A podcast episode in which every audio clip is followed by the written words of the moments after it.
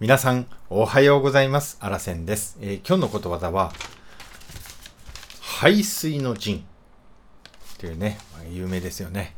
えーそのことわざについてお伝えしていきたいと思います。えー今日もですね、はじめにことわざの意味、そしてね、豆知識、で、あらせんからのコメント、そして最後にね、使い方を紹介して終わりたいと思います。えこの番組はあなたに毎朝ことわざを一つ紹介する番組になっております。まあ、ことわざはね、ほんと人生をね、豊かにします。毎日一つだけね、覚えれますのでね、えーぜひ登録していただきましてね、まあ、たまにね、聞いていただければ嬉しいな、なんて思ってますので、どうぞよろしくお願いいたします。えーそれでは、排水の陣のえー意味をお伝えします。えー決死の覚悟でことに当たること。失敗すれば滅びる覚悟で戦うこと。えーこれがね、えー排水の陣のね、意味になります。えー続きましてね、豆知識を紹介します。To burn one's boats. To burn one's boats. はい。えー意味はですね、背後のボートを焼くというようなね、意味になってるんですね。まあ、つまりね、敵側の岸につけたね、まあ、帰りに使うべき、まあね、ボートですよ。背後のボートを焼いて引かない、えー退かないというね、意味になります。はい。まあ、このような感じでね、似たことわざが外国にもあるということをお伝えさせていただきました。それでは、あらせんからのコメントです。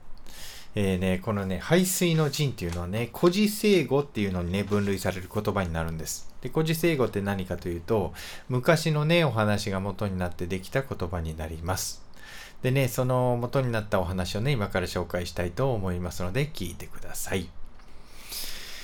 えー昔の中国のお話です。漢という国が、趙という国とね、戦った時、まあ、官軍の兵士はね、長軍よりずっと少ない状況だったんですね。うんそこでね、官軍の大将はですね、まあ少ないもんですからもう負けると。このままじゃ。ですのでね、この官軍の大将は、まあ、決死の覚悟で、覚悟をね、こう兵士たちにね、決めさせるためにですね、兵士を山のね、砦にいたんですけれども、山の砦から河原にね、下ろしたんです。川の近くにね。でね、これ以上退却することができない場所にね、追いやって戦わしたんですね。つまりこのね、退却することができない場所っていうのはどういう場所かというと、川をね、背中にした場所にね、陣を荒らしたんです。まさに排水の陣でございます。もうね、もう引けないですよ、後ろはね、川なんでね。そうするとどうでしょう？劣勢を覆して敵を打ち破ったと。まあ、こんなね、歴史、まあ、こんな話が元になってできた言葉がこの排水の陣になります。まあね、ここで負けても次があるという状況よりもね、もうここで負けたらもうおしまいだというね、もう追い込まれた状況の方が、もうびっくりするぐらいのね、力が出せるということなんですね。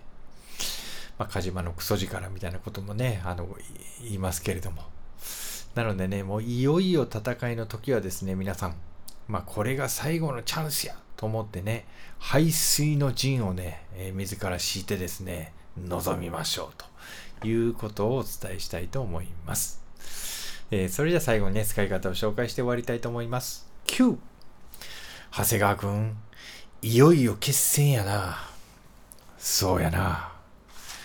排水の陣で戦いに臨もう。